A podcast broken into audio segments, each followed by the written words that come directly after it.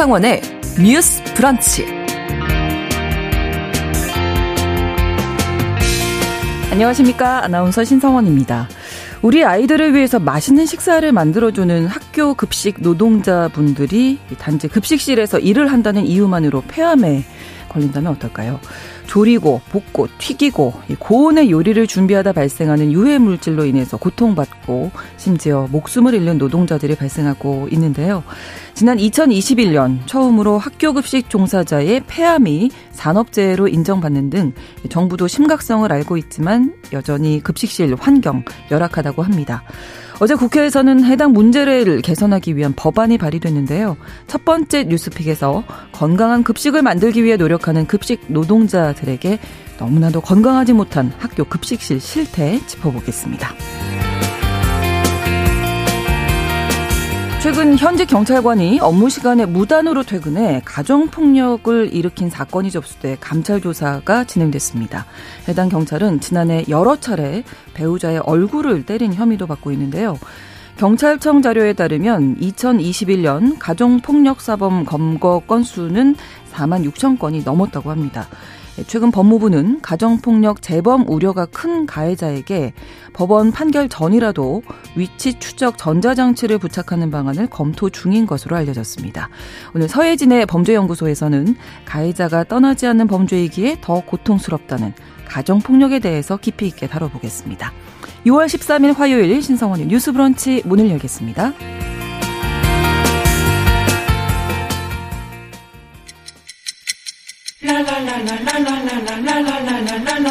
듣고 공감하고 진단합니다. 우리 사회를 바라보는 새로운 시선. 신성원의 뉴스 브런치 뉴스 픽. 뉴스 브런치 청취자 여러분과 함께 소통하며 만들어 갑니다. 짧은 문자 50원, 긴 문자 100원이 드는 샵 9730, 우물정 9730번으로 의견 보내주실 수 있고요. 또 라디오와 콩 앱으로도 많이 참여해 주시기 바랍니다. 화요일에 뉴스픽 시작합니다. 오늘 한결의 박다 한겨레 신문 박다혜 기자, 조성실 시사평론가 두 분과 함께합니다. 어서 오세요. 네, 안녕하세요. 네, 반갑습니다. 네, 자첫 번째 뉴스픽이 급식 노동자들이 일을 하다가 이른바 급식실 폐암에 걸리는 것을 예방하고자 어제 국회에서 법안이 하나 발의가 됐는데 이게 음. 무슨 얘기인가? 급식을 만들다가 암에 걸린다? 네. 근데 이제 가정에서 조리를 할 때도 그런 얘기 많이 하거든요. 뭐 볶고 맞습니다. 지지고 음, 이렇게 기름을 네, 사용하는 네. 요리를 하다 보면 연기가 확 날 때가 있어요. 이게 네. 아주 위험하다면서요. 네, 이거 말씀하신 대로 사실 가정주부들 중에 폐암이 걸리는 경우가 있어서 네. 담배를 안 피는데 왜 그런가 봤더니 네, 그 가스레인지 사용해서 요리하실 때 그 노출이 음. 된다고 해서 그것도 약간 아마 기사도 좀 되고 그랬었거든요. 맞아요. 근데 이제 이 급식 노동자분들은 요리 일을 많이 단체로 하시잖아요. 그렇죠. 그리고 훨씬 큰 시설에서 하는데 사실 아무래도 이제 그 환기 시설이 좀 제대로 돼 있지 않은 현실이 음. 있는 거죠. 그래서 네. 이렇게 그 주로 기름 사용한 요리를 하실 때 그래서 네. 뭐 튀김, 볶 음, 구이 같은 거를 조리를 할때 네. 조리 흉 이게 쿠킹이라는 말이 들어가더라고요. 그래서 아, 조리 흉이라는 조리흉. 네 음. 발암 물질이 발생이 된다고 해요. 근데 음. 아무래도 많은 분량의 요리를 계속해서 장시간 만들다 보고 그렇죠. 매일매일 그걸 하시니까 계속 노출이 되는 거잖아요. 네. 그러다 보니까 당연히 이제 급식 노동을 하시는 분들의 건강이 위협될 수밖에 없는 음. 지금 그런 상황이고요. 실제로 네. 이제 국제암 연구소에서도 이 조리 흉이라는 물질 이 폐암의 위험 요인이다라고 네. 이제 분류를 하고 있습니다. 그래서 네. 사실은 그 거대한 급식실에서 조리실에서 이제 환기가 제대로 되는 게 가장 중요한데 그렇죠. 사실 그게 좀 제대로 안 되고 있는 현실이다 보니까 이제 급식 노동자분들 중에서 아 폐암에 걸렸다라는 결과들이 계속해서 좀 나오고 있는 그런 상황입니다. 그 원판기라든지 환기 시설이 돼 있긴 하지만 좀 열악하다. 열악한 미비하다. 네, 네. 네. 실제로 그래서 폐암에 걸려 안타깝게 목숨까지 잃은 노동자 분들이 계시고 네. 어, 근데, 어, 노동자분들이 음, 사실은 왜 내가 이렇게 폐가 안 좋아졌는지 모르셨을 것 같기도 네, 해요. 처음에는. 네. 맞습니다. 이 지금 말씀하셨던 환기 시설 같은 경우에도요, 네. 전국적인 기준이 사실상 없어서 음. 그 만들어진 지 음. 정말 최근이었고 지금도 가이드라인 수준에 머물러 있거든요. 네. 그러다 보니까 학교별로는 정말 이제 뭐 창문 같은 게 바로 연결되어 있지 않아서 선풍기 같은 걸로 아. 그냥 뭐 일시적이고 방편, 임시 방편적인 그렇죠. 네, 환풍을 한다든지 어. 이런 곳들도 있었어요. 어. 그런데 꽤 오랜 시간 동안 사실 이렇게 폐암으로 투병을 하게 되신 분들이 한 분, 두 분 생기셨지만 이게 그냥 개인적인 가족력이라든지 아니면 사고와 비슷한 바람이라고 생각하지 이게 직업적 산재에 준한다고 생각하게 되고 이것을 인정받은 거는 굉장히 정말 최근의 일입니다. 음. 그래서 2021년도에 대한민국 최초로 급식 노동자 사망하신 분에 대해서 이루어졌던 것으로 알려져 있는데 네. 급식 노동자의 폐암 원인이 이제 이런 환경으로부터 비롯됐다는 것이 깊은 상관관계를 가진다라는 대법원 판례와 산재 인정 판결이 나오면서 음.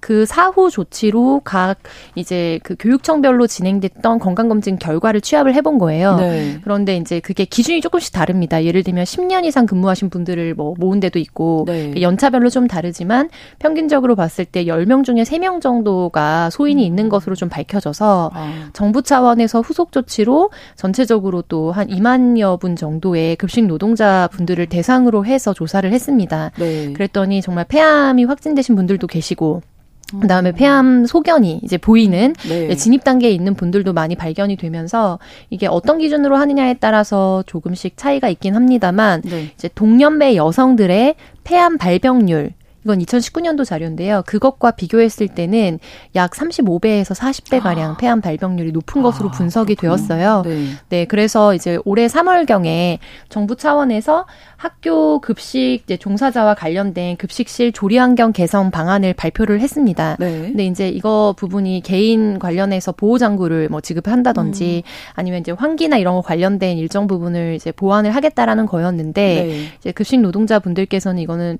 너무나 부족한 부분 이고 어 그리고 예방적인 조치가 음. 필요하다라는 부분을 굉장히 강조해 오셨고 네. 네, 관련된 증언 대회들이 사실 작년부터 계속적으로 음. 연속 릴레이로 진행이 됐거든요.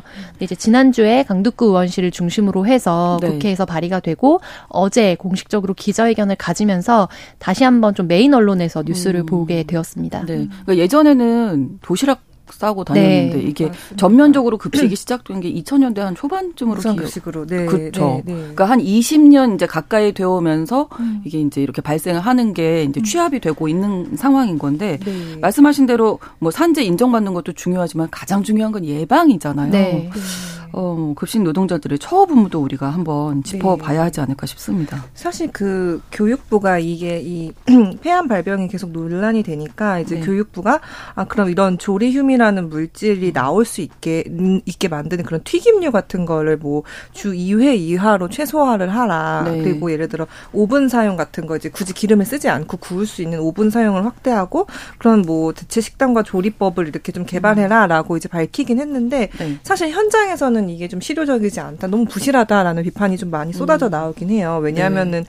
어떤 내가 조리법을 바꾼다고 해도 일단은 조리 인원 한 명당 담당해야 하는 어떤 그 학생 수가 학생 수가 엄청 많은, 많은 상황인 네. 거예요. 인력이 부족하다. 인력도 많이 네. 지금 떠나고 있는 상황이고, 그러니까 그리고 사실 제가 그 약간 급식 이 노동자 체험을 한번 해보고 싶어가지고 이제 네. 알아봤는데 이제 저희 그때 사수가 생각보다 너무 힘들 거라서 아마 힘들죠. 너가 함부로 하기 힘들 거다라고 해서 좀 아, 말리신 적이 있거든요. 그 정도로 이게 굉장히 힘든 작업이에요. 엄청 조리기구도 크고 그죠. 많고 네. 그거를 장시간 노출되고 계속 음. 서 있어야 하고 허리 굽혀야 하고 이러다 보니까 너무 어려운 작업인데 그러니까 이렇게 노동 강도도 굉장히 세고 최근 이렇게 나온 대로 조리흉 같은 발암 물질이 계속 음. 이렇게 좀 나온다고 하다 보니까 네. 그 그런 환경도 더 열악해질 수밖에 없는 거예요. 왜냐하면 굉장히 많은 그 조리 노동자들이 지금 떠나고 있고 그래서 사실 인원도 계속 지금 부족한 상황이다 보니까 네.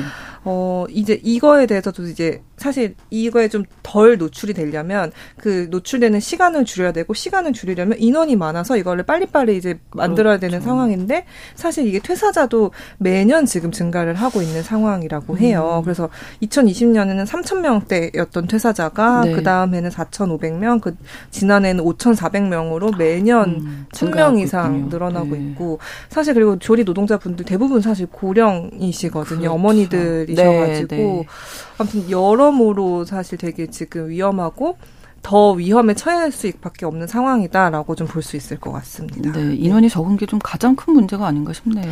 네, 맞습니다. 많이 배정이 되니까. 네, 그렇죠. 그래서 이게 두 가지 측면에서 사실 둘 중에 하나라도 보완이 돼야 되는데요. 음. 한 가지는 순환 배치를 하게 되면 하루 중에 자기가 그 공간에 머무르는 시간이 네. 이제 상대적으로 줄어들기 때문에 그렇죠. 순환 보직을 그러니까 보직은 아니죠. 순환 배치 근무를 할 수 있도록 음. 하는 인적 구성이 이루어져야 되는 부분. 그렇죠. 네. 지금 이 부분은 이제 기자님께서 상세히 설명을 해 주셨고 네. 두 번째로 작업량의 문제가 있습니다.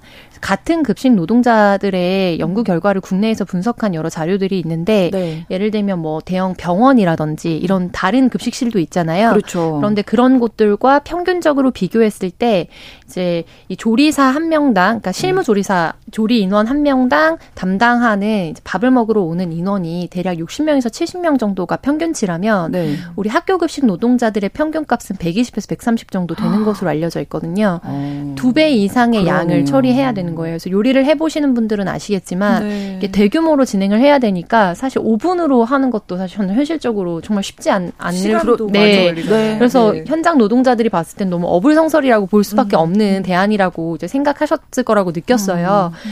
그래서 이게 약 세 가지 측면이 좀 필요한 것 같은데 예를 들면 지금 현재 이제 환기 시설이 설치가 안된 곳도 있지만 있는 곳 중에 상당수는 머리를 지나서 호흡기를 음. 지나서 아. 환기가 되도록 되어 있는 겁니다. 네. 근데 이거를 이제 호흡기를 지나지 않고 가슴 바로. 측면 측에서 나가도록 아, 환기 네, 시설을 네. 구조적으로 변경만 해도 사실은 아. 폐암 발병률이 훨씬 줄어들 상관관계가 음. 있거든요. 그렇군요. 네, 그래서 그런 부분들 그리고 인적 배치 아까 말씀드렸던 인력 음. 구성의 부, 이제 음. 보완을 해주는 부분 네. 그리고 한 사람당 조리량을 줄여주는 부분 이런 부분들이 음. 이제 특히 폐암 발병과 관련해서는 이제 우리가 좀 더 주목해서 개선을 해야 되는 지점이라고 보겠고요. 네. 이제 무상급식 같은 경우에 전면적으로 실시된 지 한 12년, 뭐 13년 차 네. 가량 되었지만 음. 이제 학교별로는 사실 급식을 도입한 게 그래도 저도 초등학교 때부터 학교 급식을 도시락을 싸갖고 다닌 적이 거의 아, 없거든요. 아, 네. 그러니까 아니 그러니까 학교가 규모가 또 큰 학교는 아, 또 도입을 네. 선진 도입을 하, 기도 했었고요. 시범 달라서. 도입을.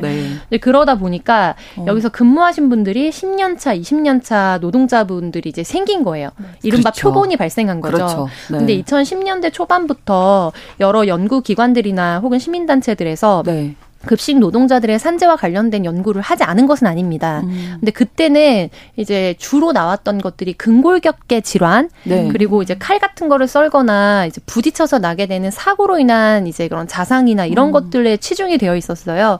그런데 2020년대 초반에 들어서면서 네. 대폭 이상하게도 폐암이 발병되는 아. 분들이 아. 많아졌다라는 것이 이게 사실 직업환경의학과 예전에 산재를 처리하는 과거든요. 이 과의 필요성을 좀 보여주는 건데 음. 실제로 국내 노동자분들의 연구 결과도 보면은 네. 이제 10년 미만의 근무자들을 비교해 보면 현격하게 차이가 납니다. 근데 10년 이상 장기 근무하신 분들에게서 폐암 발병이 좀 높아지고 있고 네. 그리고 또 한 가지 우려되는 점은 이 조리휴미라는 것이 네. 어 폐암에도 이제 변수가 되지만 또 어, 신장을 악화시킬 수 있는 아. 신장 기능을 저하할 수 있다라는 연구 결과도 있거든요. 네. 그래서 이거를 정말 장기로 더 늘려서 봤을 때는 어떤 또 악영향을 미칠지 음. 우리가 장담하기 어려운 거죠. 그러네요. 그래서 예방과 관련된 근거 법안이 좀 필요하다라는 요구가 있었고 그에 국회가 좀 부응해서 발의를 한 상태입니다. 네, 일단 뭐 네. 학교 급식 정말 필수잖아요. 네. 학교 급식 노동자분들 반드시 계셔야 하는 분들이신데 맞습니다. 이렇게 열악한 네. 환경에서 지금 일을 하고 계시고 네. 이러다 보니까 아까 말씀해주신 대로 퇴사자는 막 천 명씩 늘고 있는데. 네. 뭐 새로운 노동자 유입이 잘 되겠습니까? 인력이 그렇죠. 정말 큰 문제가 아닌가 싶네요. 네. 네. 사실 그래서 가장 시급한 건 앞서 평론가님이 말씀해주신 여러 가지 대책 중에 사실 실효적으로 와닿을 수 있는 건 사실 환기 설비를 개선하는 네. 문제라고 네. 생각을 해요. 근데 이제 현장에서 말씀하시는 건 아 교육부가 환기 설비도 음. 개선을 하겠다라고 밝히기는 했는데 네. 이게 각 지자체별 교육청이 따로 있고 그럼 교육청별로 이 환기 설비를 개선하기 위한 그 편성한 예산 규모가 다 다른 거예요. 네. 그리고 음. 환기 설비를 어떤 수준으로 우리가 바꾸겠다라고 하는 그 수준도 일괄적이지 않고 다 지역마다 다른 현, 현실이라서 네. 이거를 좀 맞춰서 일괄적으로 어느 정도 좀 높은 수준까지 해달라라는 그런 현장의 요구도 좀 있고요. 그 다음에 사실 이게 되게 시급한 문제인데 네. 속도가 너무 느리다는 지적도 있기는 해요. 왜냐하면은 음. 환기 설비를 개선해야 한다라고 이제 그런 평가를 받은 학교가 네. 전국에서 8,274곳으로 거의 되게 많죠. 근데 아. 사실 올해까지 개선 예정인 곳은 2,000곳도 안 돼요. 한 1,889개 교밖에 안 되는 상황이어서 이 나머지 6,000곳이 넘는 학교는 음. 오는 2027년까지 개선을 완료하겠다라고 하는데 사실 4, 5, 6, 7 하면은 벌써 4년이나 남은 상황인데 4년 동안 또 이게 노출될 수밖에 없는 음. 상황이잖아요. 그리고 이제 이 폐암 발병이라는 게 이슈가 돼서 드러나고 수면 위로 드러나고 법도 발의되고 한 건 너무 반가운 일인데 이제 이런 소식이 알려지면 더 사실 여기에 그렇죠. 유입을 안 하려고 하겠죠. 예, 네. 예, 예. 그래서 이제 계신 분들은 퇴사자는 계속 발생을 할 거고 음. 아마 연세가 들어서 은퇴하시는 분들도 매년 나올 텐데 네. 그 대책을 조금 더 교육부가 좀 심각하게 다뤄야 되지 않나 좀 그런 생각이 음. 듭니다. 그러니까 이번 그 발의한 법안에 대해서 네. 그러면 그 노동자 분들은 네. 환영하는 입장이신 네, 굉장히 환영하는 네. 입장인 것으로 알려져 있고요. 이게 7년치 계획을 예방책 네. 계획을 세우도록 하고 또 1년마다 단위별로 그게 잘 음. 집행되고 있는지 점검하도록 하는 법안이 주요 골자거든요. 네. 그래서 이제 예방법이라고 사실은 볼 수 있겠고요. 그러네요. 그리고 좀 이것과 별개로 현재 교육 이제 공무원과 그다음에 공무직 교육 공무원이라고 분류가 되어 있어서 우리가 이전 방송에서 좀 주제로 다룬 적이 몇 번 있었어요. 네. 근데 이제 여기에 또 영양사, 조리사, 조리 실무사 이렇게 음. 어 사실상 직급이 좀 나누어져 있는데 이제 조리 실무사 분들이 대거 이 현장에서 좀 작업을 하게 되시잖아요. 그렇죠. 그런데 이제 이분들이 한 뭐 5만 명을 추산하는 자료로 기준으로 봤을 때 네. 그중에 비정규직이 97.7%거든요. 음. 그리고 방학 때 또 작업이 없으면은 그래. 임금 지급이 안 되는 부분들 그렇죠. 이런 네. 부분들이 종합적으로 이제 얽혀져 있는 문제라서 음. 말씀하신 대로 시설 설비는 한 학교당 약 1억 정도 지금 우리가 거의 약 2천 곳 지금 지원했던 거는 1억 기준으로 해서 편성을 좀 뭐 약간 차이가 있었지만 했던 것으로 알려져 있는데 네. 그런 부분에 대한 거 인건비의 부분 이런 부분들이 결국에 어, 공짜로 쉽게 양질의 음. 밥을 먹을 수 있는 방법은 없다. 그래서 우리가 거기에 상응하는 비용을 좀 지급할 수밖에 없다라는 부분에 대해서 좀 한 번더 음. 공감대가 만들어져야 그렇죠. 문제 해결이 네. 좀 필요, 그러니까 가능하다라는 음. 거를 좀 강조하고 싶고 저는 이 사안을 준비하면서 타 방송에서 진행하는 한국인의 급식인가? 아무튼 그 아, 프로그램이 네네네. 있잖아요. 급식 네. 가지고 뭐 영국 옥스포드에도 예, 가고. 예, 예. 그래서 이게 명함이라는 생각이 들었어요. 우리가 음. 너무나 자연스럽게 이제 한국 하면은 한국 급식, K 급식 자랑스럽다. 아, 너무 음. 당연한 거 아니야? 막 클래스 이런 얘기를 하는데 거기서도 실제로 이연복 셰프가 실제로 조리 실무를 담당했는데 네. 인력이 너무 없어서 음. 이제 부엌에서 고군분투하는 모습들이 막 찍히고 음. 굉장히 댓글들이 좀 많이 네, 달리다가 네. 또 다시 또 차출이 돼서 아들분이 음. 또 가서 같이 이제 작업하는 게 나왔거든요. 네. 그게 좀 그거를 전체 뭐 5만 명으로 확대해서 보면은 사실 우리의 현실이라고 볼수 그렇죠. 있지 않을까. 네.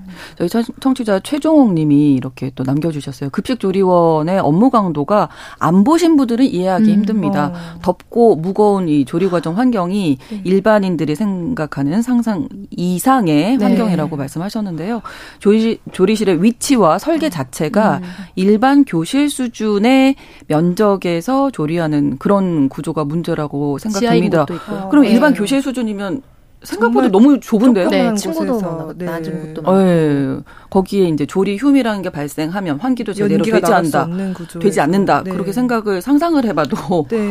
어, 매우 위험한 환경이다 이런 생각이 들고요. 음. 네. 그 보통 그 급식 하실 때 혹시 기억나시면 스테인리스 통 같은 네, 게 네. 있거든요. 네. 그걸 무슨 보통 그 현장 분들은 바뜨라고 막 이렇게 아, 부르시더라고요. 아, 네, 네, 근데 네.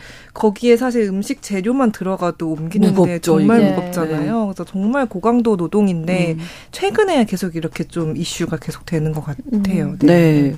그래서 아무튼 뭐 음. 지금이라도 이런 법안이 발의된 게 참 환영할 만한 일이기는 이게 네. 국회 통과 가능하겠습니까? 어떻게 보세요? 어떻게 보세요?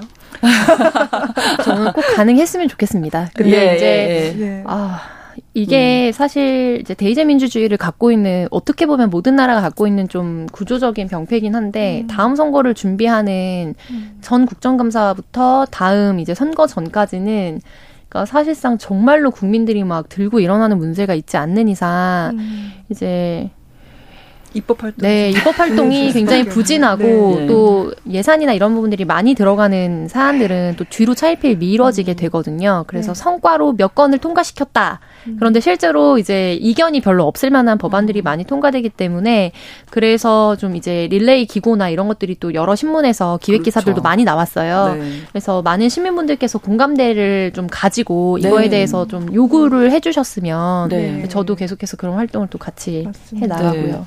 여기 이게 네. 활동이 잘 돼야 우리 아이들이 네. 안전한 먹거리를 먹을 수 있는 거 네. 아니겠습니까? 그 사실 말씀하신 대로 한국 급식이 정말 품질이 정말 좋잖아요. 근데 어쨌든 이 법안이 보니까 어쨌든 학교 급식 종사자의 생명권 보호를 위한 책임과 의무를 아예 법안에 규정을 해놨더라고요. 그래서 네. 저는 굉장히 의미 있는 그리고 사실 국회에서 나온 법안 중에 모처럼 정말 이 음. 실생활에 현장에 계신 음. 분들의 음. 네, 와닿을 네. 수 있는 법안이 음. 나왔구나라는 생각이 들고 지금도 어쨌든 좀 늦은 감이 있어서 반드시 좀 이번 국회 안에 회기 안에 좀 해결이 됐으면 좋겠고요. 이 강득구 의원실에서 이 이슈를 계속 좀 가지고 가는 것 같더라고요. 그래서 의원님이 좀 책임지고 통과까지 강하게 밀어붙이시길 바란다는 네. 말씀을 좀 드리고 네. 싶습니다. 네. 네. 제가 작년 걸려서 이제 병원 가, 갔을 때 학교 네. 급식을 먹지 말라고 하신다고 하더라고요. 작년 걸린 하, 학생들한테 아. 그 이유는 무조건 맵고 짜고 음. 그리고 튀긴 거 특히 음. 늘 매일 한, 한 가지는 걸리기 때문에 음. 근데 이제, 이제 튀김류의 식단을 많이 배치하는 거가 음. 이제 인건비나 이런 부분을 고민해서 시간 단 조리 시간 이런 걸 다 종합적으로 음. 고려해서 나오는 있는 식단이기도 하거든요. 그렇죠. 근데 거기에 대한 개선이 이제 연계돼서 이루어지면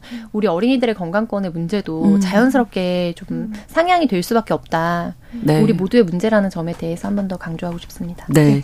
자, 이렇게 첫 번째 뉴스픽 마무리하고요. 두 번째 뉴스픽으로 넘어가 보도록 하겠습니다. 어제 또 학교 폭력 예방을 위한 이른바 정순신 방지법이 국회 교육위원회 통과했는데 뭐 학, 학교 폭력 관련해서 저희가 여러 번 얘기 나눴습니다마는 뭐 여러 대책들도 나왔잖아요. 어제 네.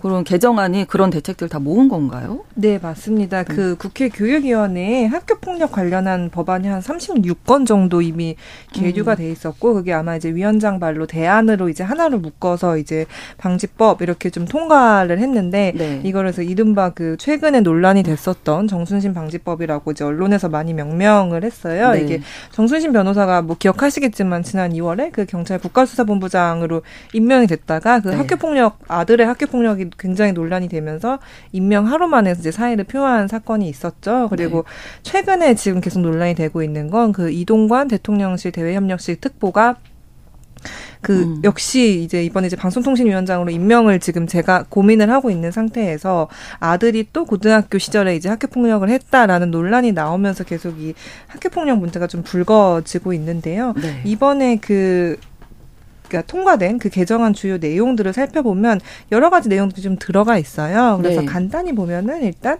피해 학생이 요청을 할 때 이제 가해 학생의 출석 정지를 하거나 아니면 네. 학급을 교체시키는 그런 뭐 내용도 들, 음. 들어가 있고요. 그 다음에 피해 학생이 그 가해 학생과 분리를 해달라라고 그런 분리 요청권을 네. 가질 수 있게 하는 그런 내용도 있고요. 그다음에 교육감이 이제 뭐 학교 폭력 예방이나 대책을 위해 뭐 법률 지원 부서를 뭐 설치하고 운영해야 한다라는 그런 그런 뭐 의무 규정도 들어가 있고 네. 또좀 중요한 것 중에 하나는 이따 또 다 자세히 다루겠지만 사이버 폭력의 정의를 어. 신설해서 사이버 폭력도 학교 폭력의 일부로 넣는다라고 네. 해서 그런 그 조항을 새로 포함을 했어요. 그리고 이제 뭐 담당 그 학교 폭력 담당하는 그 교사가 이제 학교에 있잖아요. 네. 근데 그럼 그 담당 교사가 그 사안을 처리하는 과정에서 혹시 자기가 이제 보통 요즘 선생님들이 자기가 소송당하는 경우가 있어서 좀 주저하신다고 하는 얘기를 좀 들었거든요. 학교에서 자꾸 이런 일이 발생하는 게 네, 너무 안타깝죠. 네. 네. 근데 그래서 이제 그 담당 교사가 이제 음. 그 관련 업무를 할 때는 뭐 고의가 없거나 뭐 중과실이 없다면 민형사상 책임을 면제한다 이런 음. 내용들에서 어떻게 보면은 좀 약간 교권을 보호하는 내용도 같이 들어가 있는 네. 그런 내용이 어제 통과됐습니다. 네. 교육위를 통과했어요. 네. 네. 그 저희가 뭐 자세한 내용 음. 어 다뤄볼 텐데 일단 정순신 변호사 당시에 크게 논란이 됐던 것 중에 하나가 가해자가 네.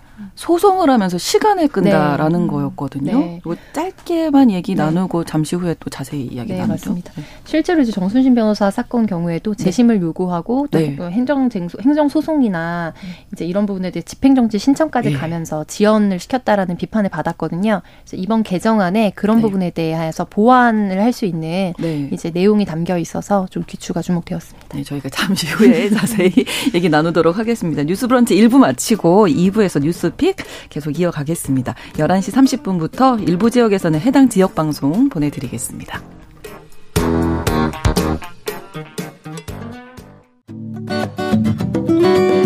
여러분은 지금 KBS 1라디오 신성원의 뉴스 브런치를 함께하고 계십니다. 네, 계속해서 뉴스픽 이어갈 텐데요. 저희가 앞서서 급식실 노동자 이야기 했는데 어, 대한민국 초중고에서는 영양사가 아니라 영양교사라고 음. 한다고 합니다. 조리사는 주무관이고 조리 실무사 이제 따로 있는데 주로 조리 실무사들의 이 이야기. 예, 이야기를 앞서서 나눴었고요. 초중고 홈페이지에 자세히 나와 있다고 하는 점 다시 알려드리겠습니다.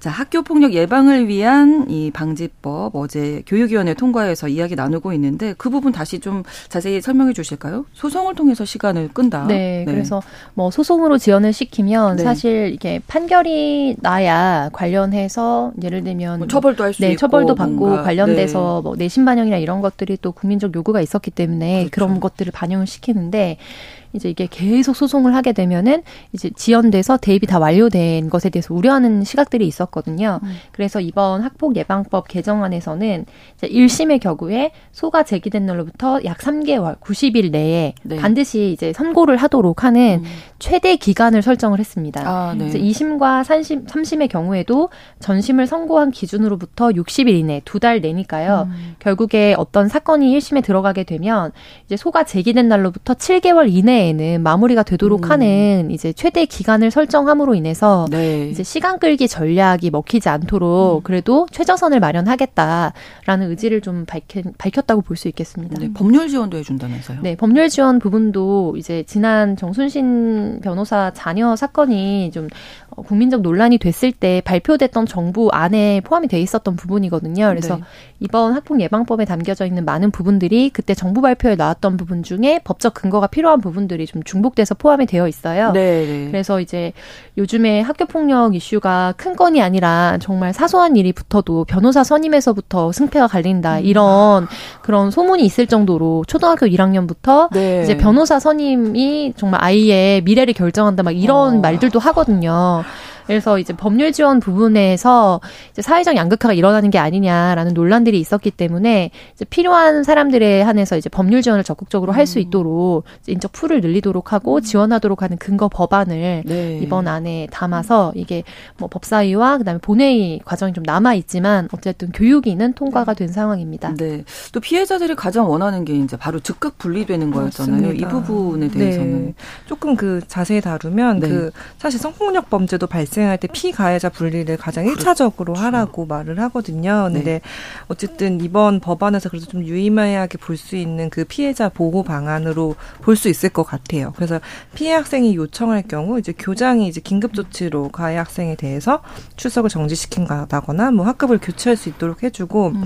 그 아까 말씀하신 대로 이런 그 소송을 제기를 해서 그 소송이 제기되는 그 과정 중에 좀 지연이 될 수도 있고 예를 들어 아니면 집행 정지를 신청을 할 수도 있어서 네. 가해 학생이 네. 그 집행 정지 신청이 인용이 되면 그 가해 학생에 대한 조치 자체가 약간 지연이 될 수도 있거든요. 근데 이 기간에 계속 얼굴을 마주할 수도 있잖아요. 그렇죠. 근데 이제 그거를 좀 방지하기 위해서 피해 학생이 아 이거를 나는 가해 학생이랑 분리해달라 이런 분리 요청권을 두, 주는 것 자체도 지금 법안에 담겨 있어서 음. 어쨌든 피해 학생의 의사가 조금 반영될 수 있는 통로를 만들어준 거 아닐까 그렇게 좀 생각이 듭니다. 네, 또 아까도 말씀해주신 이 신설된 사이버 폭력 네. 좀 정리해 주시죠. 이게 진짜 그, 심각하잖아요. 네, 네. 그 예전 몇 년 전에 기사를 한번 제가 봤는데 은따 왕따 약간 이런 네. 것들이 이제 단톡방 같은 거를 통해서 엄청 아. 된다고요. 이 단톡방 안에서 괴롭히는 방법도 있고 네. 아니면은 우리 어떤 반 안에서 그, 그 따돌림을 하는 어떤 학생을 빼고 단톡방을 만들 수도 있고 그러니까 아. 그 아니면 SNS를 활용해서 할 수도 네, 있고 네. 이런 식으로 계속 온라인에서 폭력이 좀 일어나고 있다고 해요. 근데 지금까지 우리가 예전에 생각했던 학교 폭력이라는 것은 음. 때리고 맞고 뭐 어디가 다치고 약간 이런 식으로 저희는 생각을 했었잖아요. 근데 이제 이거를 좀 어쨌든 시대에 맞게 폭력의 범위를 좀 넓힌 거죠. 그래서 이제 그 사이버 폭력도 학교 폭력의 정의 안에 포함을 시켜서 네. 뭐 물리적으로 꼭 다치지 않더라도 이 사이버 폭력을 당한 그 피해자 같은 경우는 이거를 이제 학교 폭력 으로 음. 보고 그래서 뭐 촬영물 같은 게 또 있을 수도 있고요. 그래서 그렇죠. 피해 학생한테 뭐 촬영물 삭제도 지원을 하고요. 뭐 음. 삭제 비용도 좀 학생 그 지원을 일단 한 다음에 가해 학생이 이제 그거를 다시 상원 가해 학생으로부터 아. 받아낼 수 있도록 네네. 네. 그런 청구권도 좀 행사할 수 있도록 담았습니다. 네. 그리고 학폭 대책 관련해서 항상 나오는 이야기가 학폭 기록 보존 관련된 거죠. 네. 이게 뭐 대입 네. 까지는 취업까지냐. 네. 예, 요 뭐 부분은 4년으로 연장을 해서 네. 뭐 이제 뭐 재수 삼수는 당연히 막자 뭐 이렇게 이야기들을 했었는데요. 네. 이게 어제 통과됐던 이제 교육이 학교 폭력 예방 법에는 담겨 있지 않습니다. 아, 그렇군요. 근데 이제 교육에서 관할하는 법안이 여러 가지가 있는데 이제 이 부분 관련해서는 초중등 교육법 네, 이제 개정안이 반영이 되어 있기 때문에 조만간 열리게 될 전체 회의에서 다시 네. 한번 재 논의를 하겠다라고 좀 예고되어 있는 상황입니다. 네, 전체적으로 개정안 어떻게 보십니까, 두 분은? 뭐 저는 뭐 어쨌든 좀 유의미한 뭐 개정안이라고 보고 잘 본회의까지 통과됐으면 좋을 네. 것 같고요. 그리고 지금 현재 뭐 이동관 특보도 아들의 그 학폭 관련해서 좀 논란이 좀 나오고 있는 예. 상황인데 괜히 이런 정쟁 때문에 좀 후퇴되지 않았으면 하는 그런 바람도 있고 학폭이 네. 계속해서 피해자가 나오더라고요. 이게 상상을 못할 정도로 그래서 좀 이게 실질적으로 그 피해 학생들한테 좀 도움이 됐으면 하는 그런 바람입니다. 네. 네. 네네. 아, 전체적인 부분에 대해서는 박다혜 기자님 의견에 동의를 하고요. 다만 저는 학교 폭력 업무 이제 교사의 경우에 고의나 중과실이 없을 때 민형사상 책임을 면제하는 조항이 좀 포함되어 있는데 이 부분은 우리가 생각해 볼 여지가 있다고 음. 이제 생각이 듭니다. 왜냐하면 이거를 뭐 직결해서 보기가 어렵다고 생각하시는 분들도 계시겠지만 이른바 스쿨미투가 논란이 되었을 때 음. 이제 국민의 법 감정에도 그렇고 음. 또 그리고 여러 가지 이제 내부에서 감사를 하거나 이제 조사했 했던 결과상으로도 그래서 다시 교직에 서는 것이 가능한가라고 생각했던 음. 교사들이 별다른 조치가 없거나 아주 손방방인 처벌을 받고 다시 교사로 돌아와서 네. 교단에 서고 학생들은 그 트라우마를 오래 가져가고 음. 또 정보 공개가 관련된 근거법에 근거 의거해서 소송을 하지 않고는 정말 되지 않는 네. 불합리한 불합리한 사항을 우리가 오래 마주해 왔거든요. 그러니까 그것들이 상징적으로 우리에게 주는 그런 어 메시지들이 사실 있는 것 같아요. 음. 그래서 이제 대의적으로는 이제 학교 폭력을 처리하는 과정에서 교사분들이 맡게 되는 실무적인 스트레스라든지 좀 네. 어 그리고 굉장히 비상식적인 행동을 하는 어떤 이제 보호자들의 어떤 것들로 인한 뭐 민원 이런 음. 것들도 이해는 됩니다만 이 부분에서 고의나 중과실이 없는 경우에 민형사상 책임을 면하도록 했을 때 네. 지금 우리가 유명 인사들의 자제들도 사실 담임이 해결할 수 없는 사안인데 이제 담임이 해결할 수 있도록 종결 처리를 한다든지 네. 학교장이나 교감이 이제 권한 밖에 행사를 해서 사실 음. 사건을 축소시켜서 이후에 문제가 되었거든요. 네. 근데 이런 부분들에 있어서 사실 입증책이나 이런 문제들이 좀 국민들이 생각하기에 또 다른 문제가 발생할 수 있는 여지가 남겨져 있지 않을까 싶어서 음. 저는 이 부분에 대해서는 좀 우려스럽게 보고 있습니다. 그렇군요.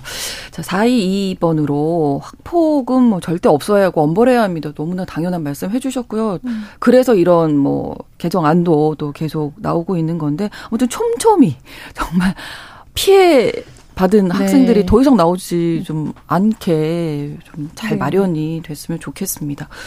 화요일의 뉴스픽 한겨레 신문 박다혜 기자, 조성실 시사평론가 두 분과 함께 이야기 나눴습니다. 오늘 고맙습니다. 감사합니다. 수고하셨습니다.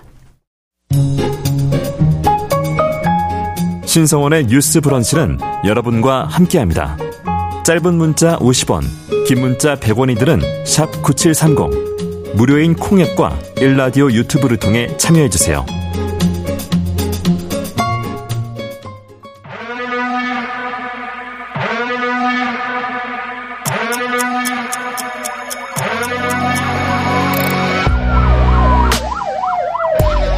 범죄를 통해 우리 사회의 이면을 살펴본다. 뉴스 브런치 서혜진의 범죄 연구소. 우리 사회에서 벌어지는 범죄를 통해서 더 나은 사회로 가기 위해 연구하는 시간 서혜진의 범죄 연구소 시작하겠습니다. 서혜진 변호사 나오셨어요. 어서 오세요. 네, 안녕하세요. 네. 자, 오늘은 어떤 범죄인가요? 네, 오늘은 가정폭력을 조금 알아보려고 하는데요. 네. 어, 사실 가정폭력 사건 같은 경우도 이제 범죄화 되는 사건이 워낙 많다 보니까 네. 뭐 기사에서도 하루에도 수없이 많이 접하실 거예요. 최근에도 네. 되게 많이 나왔고요. 네. 그래서 오늘은 가정 폭력 중에도 사실 여러 가지 형태가 있는데 어 부부간에 일어나는 일, 아. 가정 폭력에 조금 집중해 보고 이후에 또 아동에게 또 발생하는 가정 폭력이 네. 있어요. 그거는 우리가 다음 시간에 한 번 더 집중해서 살펴보도록 하겠습니다. 네. 그 최근에도 이런 것들이 보도가 됐어요. 뭐 정말 이번 달에 보도가 된 가정폭력 사건들인데, 어, 항상 뭐 접하시는 일반적인 그런 전형적인 모습을 띠고 있는 범죄인데요. 네. 어, 최근에 새벽 1시 반쯤 서울 동대문구에서 한 남성이 이제 재물손괴 혐의로 음. 체포가 되는데요. 네. 어, 이 남성은 2시간 전에 체포되기 네. 2시간 전에 전처에게 전화해서 문을 뜯고 부수겠다. 이렇게 협박을 하면서 어 집을 찾아가서 네. 거리에서 집기류를 막 집어 던지고 행패를 부리다가 아. 이제 검거가 됐습니다. 그리고 또 한 사건은 가정 폭력을 행사해서 이미 긴급 임시 조치라는 것을 받은 사람이 있어요. 네. 이 사람이 다시 부인을 찾아가서 흉기로 위협하고 폭행해서 아. 상해를 입혔다고 합니다. 부인이 이제 일하는 그 영업장에 찾아가서 네. 어떻게 네가 나를 감히 신고하냐라고 하면서 목을 조르고 아. 흉기로 어. 이제 위협하고 상해를 가한 건데요. 이거 보복이네요. 네. 네. 보통은 이런 식으로 가정 내에서 아주 친밀한 관계를 오랫동안 유지하다가 네. 일방이 신고를 하거나 이혼을 요구하거나 그럴 경우에 보복의 감정과 어떻게 나를 신고할 수 있어라는 감정이 결합돼서 이런 범죄로 이어지는 경우가 사실 좀 어, 많습니다. 그러니까 이게 원래는 사랑하는 사이여서 남편과 아내가 된 건데 이렇게 되면 더 상처가 피해자 입장에서는 그렇죠. 클것 같아요. 네. 네. 이게 뭐 그리고 한동안은 또 아 집안일이야 남의 집안일을 음. 우리가 신경 쓰면 안 돼 뭐 이렇게 가정 폭력에 네, 대해서 생각했다가 네. 이제는 뭐 가정 폭력 정말 심각하다는 걸 사법기관도 그렇고 사회적으로도 좀 공감대가 형성되지 않았습니까? 네 예전에는 이게 우리가 유교에 좀 뿌리를 둔 가족 가부장제 가족 문화가 아주 강렬했기 때문에 사실 지금도 이어져 오고 있잖아요. 네. 그렇기 때문에 가정 내에서 발생하는 일 그리고 가족 구성원들 간에 발생하는 그런 일에 대해서는 국가가 개입해서는 안 된다. 네. 또는 개입을 하더라도 최 최소한의 개입만 해야 된다라는 그런 의식이 좀 강했어요. 네. 그리고 남의 가족의 일은 신경 쓰는 게 아니야. 그리고 집안일은 알아서 해결해야지. 네. 라는 이런 의식이 강했기 때문에 사실 집안 내에서 일어나는 일을 밖으로 말하는 것도 어려웠을 뿐만 아니라 누군가가 도와주고 싶어도 개입하는 것 자체가 비난받는 행위였기 때문에 용기를 내기가 되게 어려운 일이었죠. 네. 그러다가 사실 이런 그 가정폭력으로 피해를 입는 특히나 여성들이 많았고 음. 극단적인 사건으로 치닫는 경우가 정말 이제 계속 증가를 했었어요.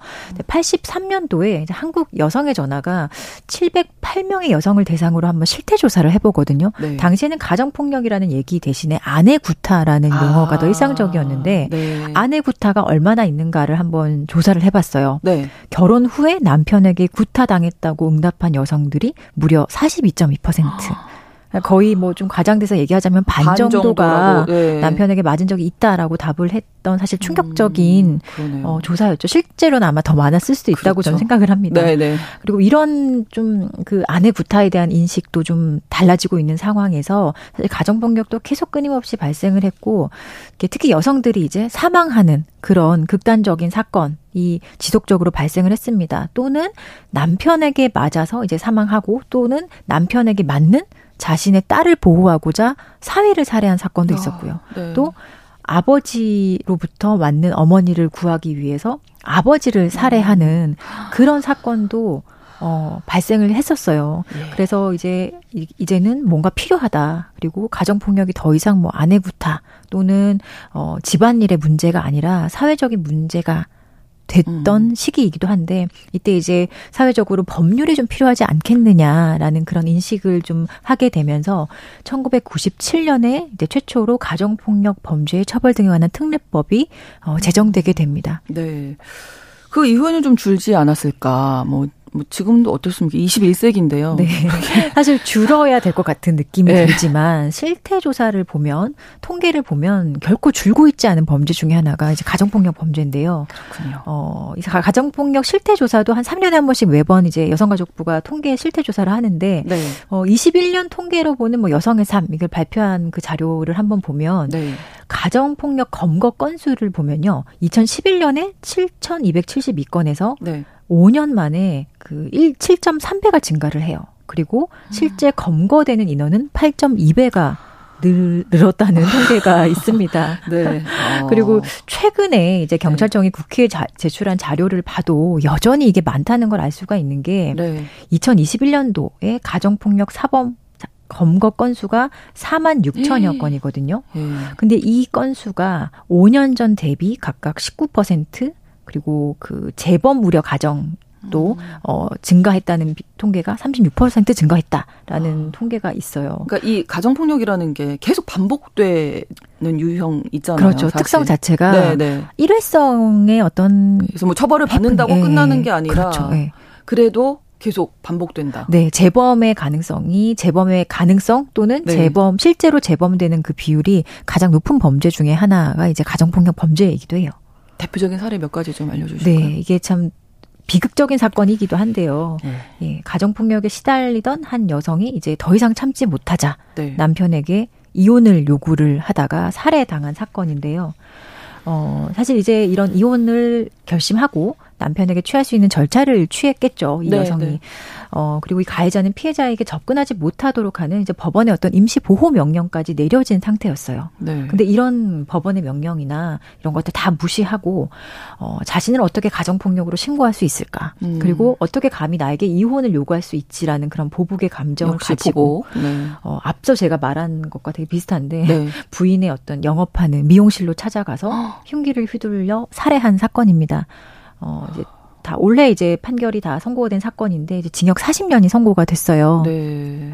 이제 살인죄죠. 살인죄고. 그렇죠. 네. 예, 이거는 참 가정폭력 범죄 중에서도 가장 이제 극단적인 음. 결과가 발생하는 이제 살인 사건입니다. 근데 이럴 때 임시보호 명령이 내려진 상태에서도 범죄를 저지른 거잖아요. 그렇죠. 원래는 임시보호 명령이 네. 내려지면 이렇게 가면 안 되는 그렇죠. 거죠. 피해자에게 보통 100m 이내 그 장소에는 접근하면 안 되는 거죠. 근데 그, 사실상 이런 감정을 가지고 피해자를 정말 위해를 가하겠다라는 음. 마음을 가진 가해자들은 막을 수뭐 있는 뭐 이런 건 조치는 아닌 거죠. 네, 네. 상관이 없는 거죠. 네. 네. 왜냐하면 이 사람이 100m 이내 뭐 99m, 98m 들어갔다 한들 네, 그런 그렇죠. 상황을 즉각 즉각 경찰이 지금 알 수가 없어요. 음. 그런 현실적인 한계 때문에 이런 식으로 어떤 법원의 정말 공식적인 그 접근 제한 명령 같은 것들이 있어도 네. 어, 아 이런 거 상관없어라고 생각을 한다면 사실 피해자는 여전히 불안한 이런 명령이 그럼요. 내려져도 불안한 상태로 네, 어, 계속 네. 일상을 영위해야 하는 게 이게 현실이기도 합니다. 예. 또 어떤 사례가? 예, 또 하나는 그 이미 이제 별거 중인 상태였어요. 네. 별거 중인 상태였는데 이 별거 중인 아내의 집으로 찾아가서 이 아내를 협박하다가 결국에 살해해서 재판에 넘겨진 사건이 있었는데요. 네. 근데 처음에는 이게 이 사건이 이혼 신청이 되어서 조금 네. 불쾌했거나 음. 아니면 화가 나서 어, 그 우발적인 것이 아니었나라고 상, 생각을 했던 사건인데 네. 재판하는 과정에서 이제 드러난 것이 네. 결혼 생활 30년 동안 실제 이 가해자가 피해자를 상대로 가정폭력을 상습적으로 저질렀던 것이 이제 드러났습니다. 아. 그리고 자녀들도 그런 진술을 많이 했었는데요. 네. 평소에도 술에 취하면 가족에게 같이 죽자라는 폭언을 일삼았다고 하고요. 아. 그리고 흉기를 가지고 위협한 적도 어, 많았다. 그리고 자기가 스스로 이제 극단적 선택을 시도하겠다며 여러 차례 피해자에게 연락하고 어 이혼을 이혼 소송을 제기했음에도 불구하고 피해자는 계속 불안하게 살아 계속 일, 불안하게 이제 지냈어야만 했던 거죠. 근데 그런 것들을 더 그런 상황을 전혀 이제 받아들이지 못하고 네. 결국에 피해자를 이제 그러니까 살고 있는 집 앞에 몰래 찾아가서 출근하려던 피해자를 이제 살해한 그런 사건입니다. 음. 이 사건은 최근에 징역 20년이 확정이 됐어요. 네.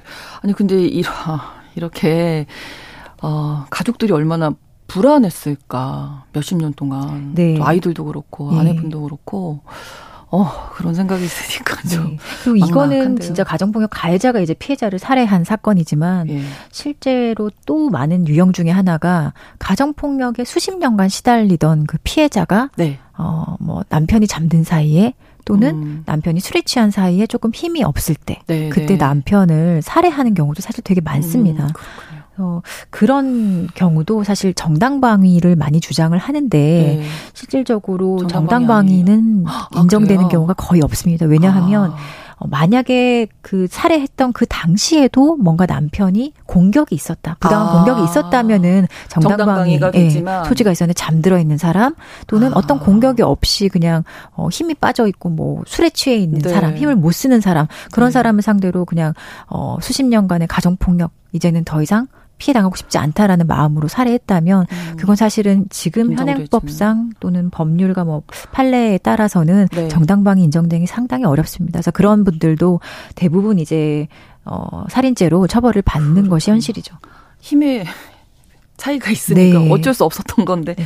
그렇군요. 근데 가정폭력의 특징이라면 이제 제일 먼저 생각나는 게 아까 제가 반복된다 뭐 이런 말씀도 드렸지만 피해자들이 이 상황을 벗어나기가 정말 어렵다는 게 너무 막막할 것 같아요. 맞아요. 그리고 이게 가정폭력 중에 가장 먼저 시작되는 그 유형이 그 심리적이고 심리적으로 네. 경제적으로 피해자를 통제하는 음. 것부터 시작이 되거든요.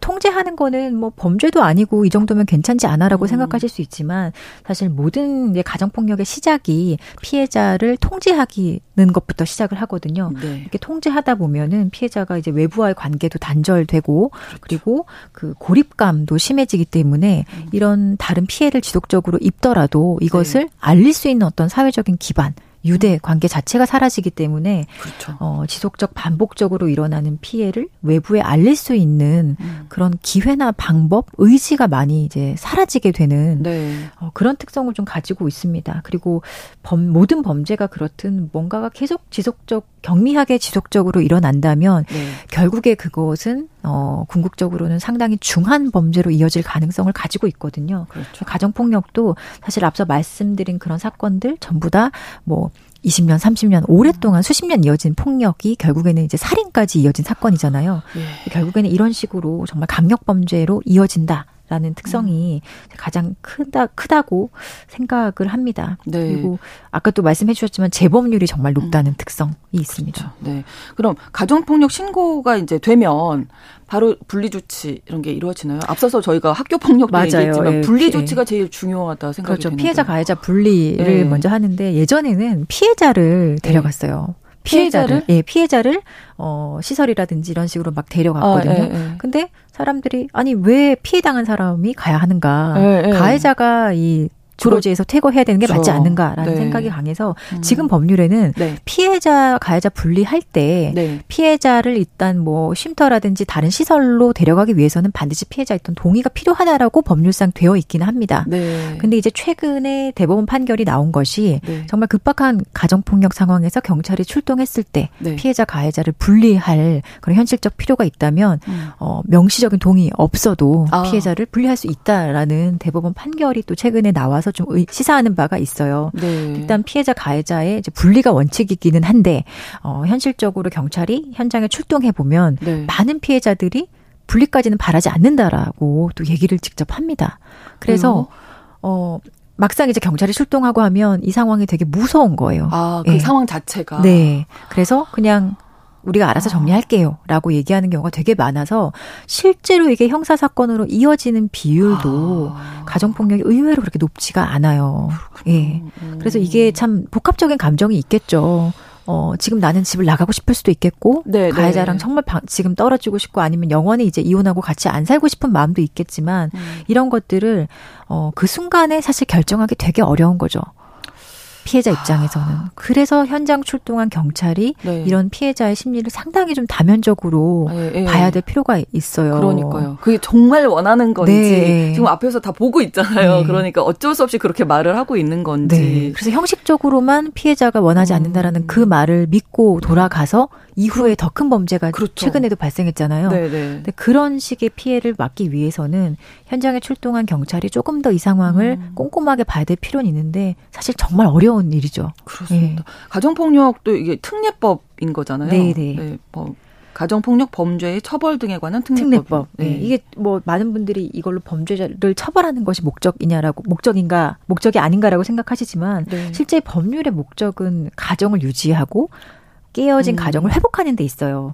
그 모든 법률에는 1조의 입법 목적이 이제 딱그 음. 규정이 되어 있는데 이 법률 목적이 보면 가정폭력 범죄로 파괴된 가정의 평화와 안정을 회복하고 네. 건강한 가정을 가꾸며 피해자와 가족 구성원의 인권의 보호함을 목적으로 한다라고 했는데 이 피해자와 가족 구성원의 인권 보호 목적은 심지어 원래 없었다가 2011년이 되어서야 음. 처음으로 들어오게 됩니다. 네. 그래서 이 법률을 뜯어놓고 보면 목적 자체가 파괴된 가정의 평화와 안정을 회복하고 건강한 가정을 가꾸는 어, 어떻게 보면 가정 유지 이데올로기가 상당히 어, 지배적인 그런 법률이라고 할 수 있어요. 이 정도 됐는데 회복이 될까요? 네, 그래서 이제는 과연, 과연 이게 그 음. 피해자와 가족 구성원의 인권이라는 음. 것이 무엇이냐부터 우리가 좀 다시 되짚어봐야 될 필요가 있습니다. 그러니까요. 네. 결국에 이 법률이 가해자들에게 오히려 면죄부를 주고 네, 있는 네, 상황이 아니냐라는 네. 지적이 지금 많이 있고 실제로 제가 실, 현장에서 느끼는 경우도 네. 이 법률은 가해자를 처벌하는 것보다는 음. 어, 가정으로 잘 돌아갈 수 있게 네. 사실상 그 도와주는 그런 법률의 역할을 하고 있기 때문에 네. 사실상 이런 가정 유지 이데올로기를 가진 법률의 존재가 음. 결국에는 가정폭력 범죄의 근절에 전혀 도움이 되고 있지 않다라고도 어, 볼 수 있습니다. 예. 법무부에서는 전자발찌 도입 검토 중이라고요. 네, 아까 제가 잠깐 말씀드린 그 임시 조치에 네, 네. 이제 가해자 피해자 분리도 있고 음. 피, 가해자가 피해자의 주거지 뭐 생활하는 곳에서 100m 이내에는 접근할 수 없도록 하는 그런 것들이 대표적이에요. 네. 또 가장 이제 강력한 그 조치는 이제 유치장이나 구치소에 수, 어. 잠깐 유치하는 네. 그런 것까지 가능한데 여기에 아까 그 말씀드렸다시피 뭔가 가해자가 피해자의 장소로 막 가고 있다. 네. 가서 뭔가 위해를 네. 갈것 같은 상황이 그거는 음. 아무도 모르는 모르죠. 거잖아요. 네. 피해자도 부지불식간에 음. 그런 피해를 당할 수 있고 네. 더구나 이런 것들은 공권력의 조치인데 네. 경찰조차도 모르잖아요. 네. 그래서 그런 것들을 전자발찌를 재범 어. 가능성이 높은 가해자에게 전자발찌를 채워놓고 피해자 네. 가해자의 어떤 접근 가능성을 좀 선제적으로 경찰이 보겠다라는 그런 취지에서 좀 이 도입을 검토 중이라고 하고 네. 개인적으로는 피해자에게 좀 가장 실효성 있는 음. 임시 조치가 네. 아닐까라고 생각을 합니다. 아, 폭력은 어쨌든 뭐 가정 내에서나 밖에서나 있으면 안 되는 거라는 걸 네. 오늘 하면서 더 많이 느끼게 된 것 같습니다. 다음 주에는 이제 가정 안에서 벌어지는 아동을 향한 폭력 또 안타까운 사건 많을 것 같은데 이 내용 다뤄보도록 보도록 하겠습니다. 서혜진 변호사와 함께했습니다. 고맙습니다. 네, 감사합니다. 뉴스 브런치 내일 오전 11시 5분에 다시 오겠습니다. 고맙습니다.